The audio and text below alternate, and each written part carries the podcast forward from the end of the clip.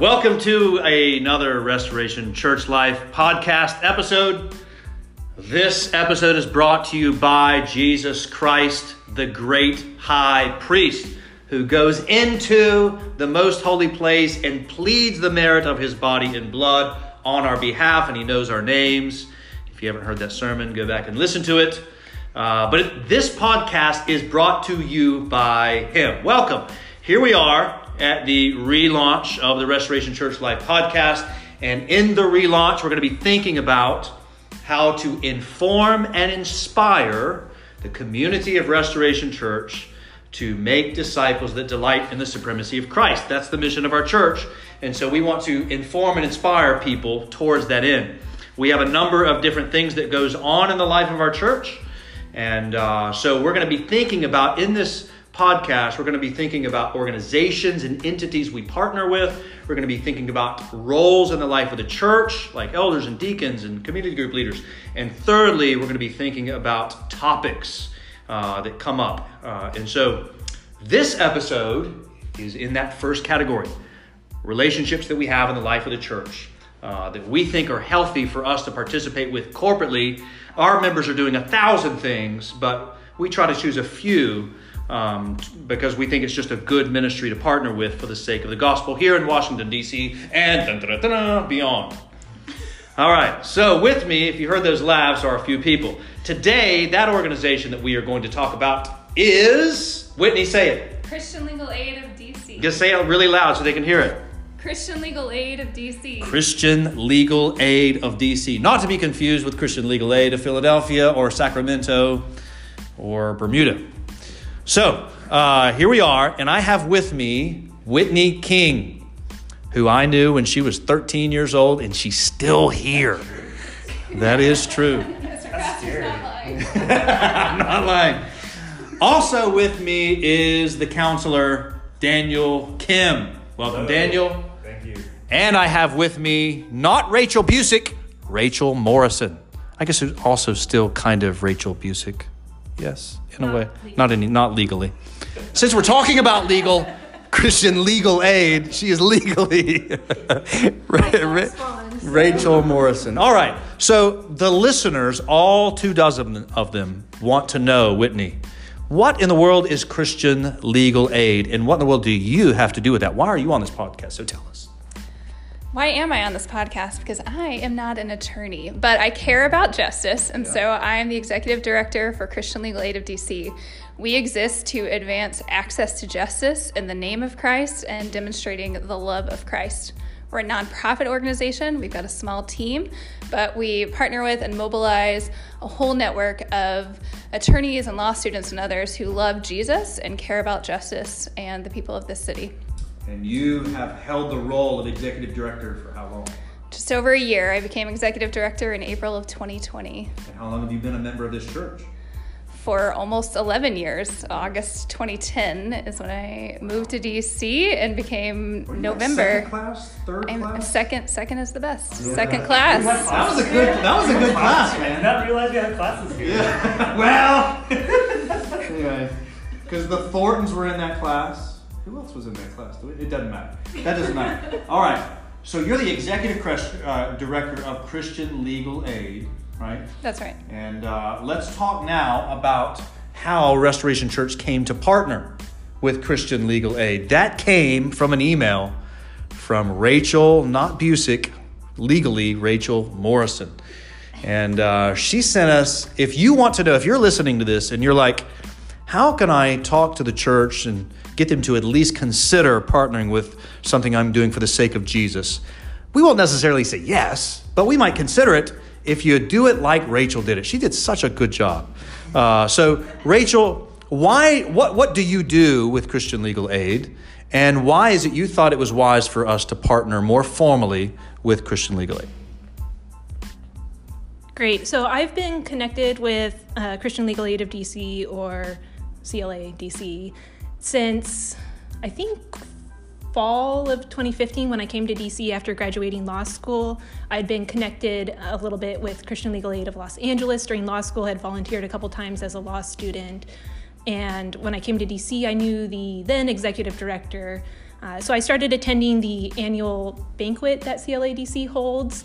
And after that, I became uh, a financial supporter of CLADC through their annual their annual fundraiser, which is a great opportunity to join with others. And often there's a matching gift, so your funds can be doubled or tripled or uh, expanded in that way. Uh, and then my support continued even more from that. Uh, Winston and I decided uh, after we were married that this was a ministry that we wanted to support more regularly. Uh, you're in the legal industry. And I am a lawyer, yes. Yeah. so, uh, so yeah, so this is so this is something that's close to my heart of uh, providing access to justice through the legal system and helping others be able to navigate that system. It's confusing enough for a lawyer. It's uh, other areas of law I don't know anything about, but I do have some tools or I know how to reach out to people to figure out how to figure something out. But if you don't know that, it can be very confusing, it can be hard. You don't know what you don't know. Um, and Christian Legal Aid of DC is able to help people that have real problems and problems that can be fixed through the legal system. Um, and so, uh, apart from financially supporting CLADC, um, prayer is another big way you can support, um, praying for the various um, volunteers and praying for the individuals who come seeking help.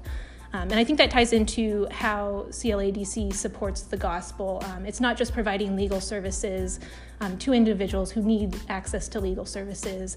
Um, that's one way you can provide uh, for the poor or for those who need help, but it's doing it from a Christian perspective. Uh, the uh, volunteers and staff are able to pray with the clients, they're able to offer uh, hope in Christ and spiritual uh, counseling and advice and support in that way. And so that's what makes uh, Christian Christian legal aid as opposed to just legal aid. And do you do something with the financial? You have Christian legal aid. So financial aid, right? You prob you have probably seen uh, the last several years. I've sent an email uh, advertising the annual fundraiser that CLADC has and encouraging other members of the church to uh, join and support um, either financially or just raising awareness of um, that organization. And I'm not the only one, there's a lot of other members in the church that have. Uh, volunteered by um, encouraging others to support that ministry or volunteered themselves and provided services, either legal or other. And now tell me a little bit more, Whitney, before we get to the other counselor in the room, Daniel Kim. Uh, tell me a little bit more, just give me some broad categories of the kinds of people that you'll meet with. We've talked sort of broadly about uh, justice in the city for oftentimes the poor and these folks that are sort of separated and need a lot of help with the system. So give us some categories of kinds of people that you would work with.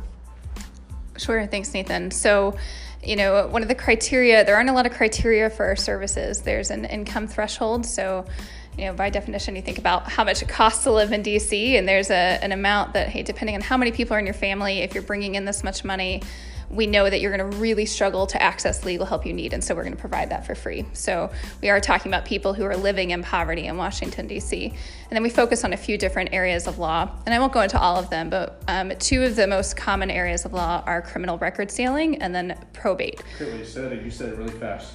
like I like I talk fast sometimes, and non-English speakers come up to me and say, "Nathan, you talk too fast." Criminal justice criminal record sealing. Sealing. Sealing. So, in brief, um, if you have an arrest or a conviction on your record, um, that will be publicly available for years, decades to come until and unless you get that sealed.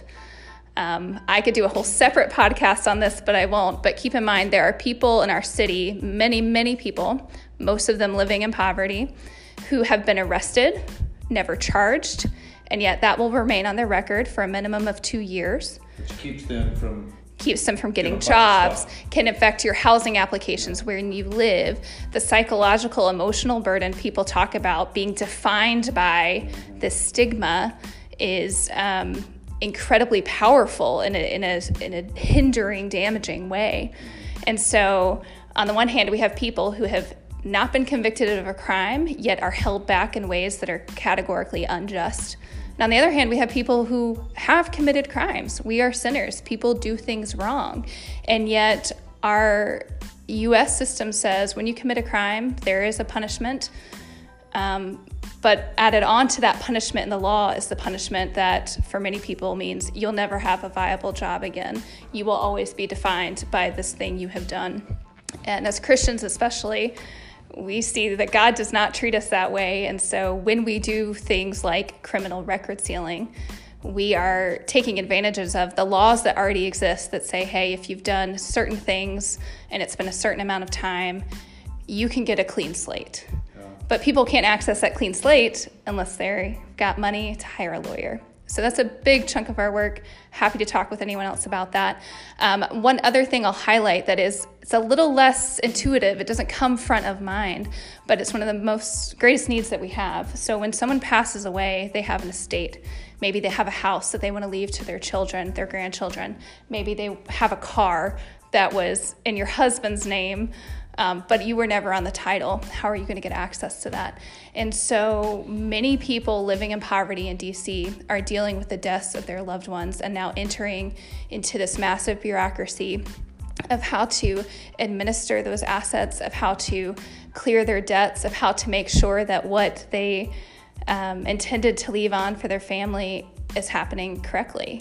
Even in the best of cases with no family drama, that's a really difficult and hard process that legal help makes a huge difference in. And yet, many few of us live in the best of cases and so on top of that we help people navigate really tough situations that have a legal component Good. And there's other things, but those are the two biggest ones that you do. Right? And and Daniel Kim is one of the guys in our church. How long have you been a member of this church, Daniel? August 2013.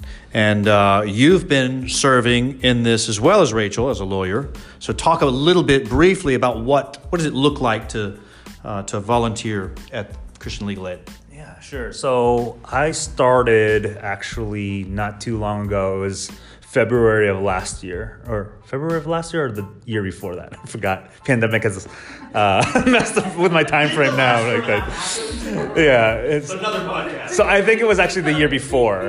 Yeah. So 2019, I think it's February 2019. I joined, and you know I've heard from Rachel and Whitney and other people talking about Christian legal aid, um, and the thing is like you know I, I thought I was really busy with the work and obviously you know, being a lawyer you are, but I think there was this kind of like, what am I doing? You know, we're, we're, we're, we talk and we hear sermons about about loving your neighbor. And, um, and that's like with the second commandment right? First love god and then love your neighbor and I'm just like, how am I loving my neighbor? It's easy to do certain things that are really simple, right? And then, like, you know, if it's easy to love on your friends because they're your friends, that's easy to do that. But what's the hard stuff? It's it's really like, as Psalms 82 is like, defend the weak and fatherless, you know, uphold the cause of the poor and the oppressed, rescue the weak and needy, and deliver them from the hand of the wicked.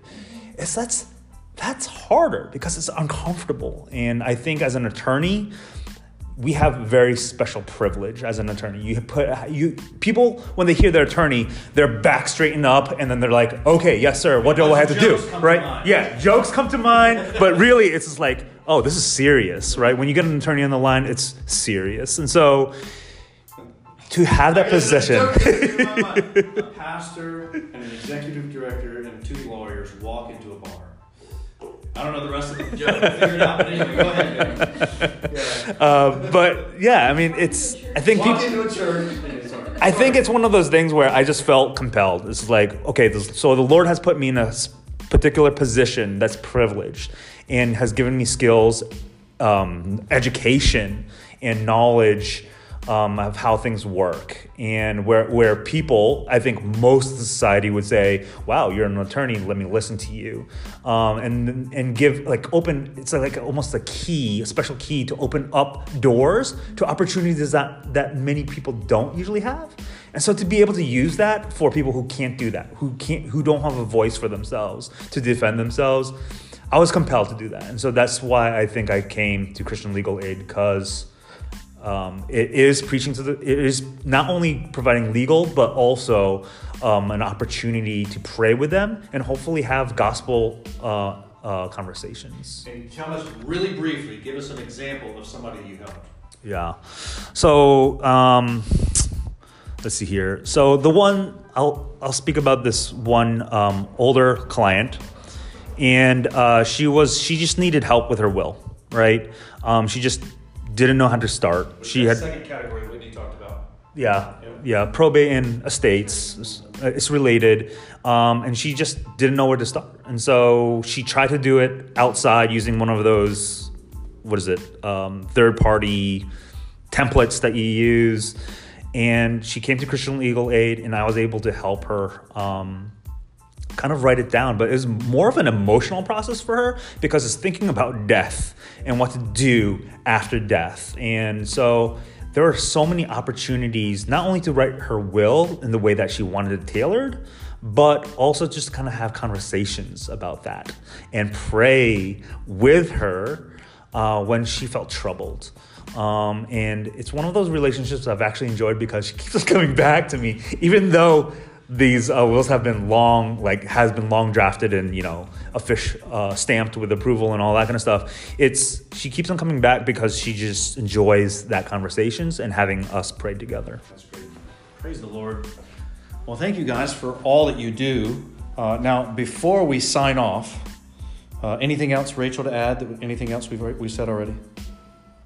Well, I just want to reiterate the ways that church members could get involved and support CLADC. Yes. Um, first off, through prayer. Uh, prayer is invaluable in praying for um, the gospel conversations that are going to happen and um, just that it, the individuals will be able to uh, achieve justice in the legal system and that uh, CLADC can help them.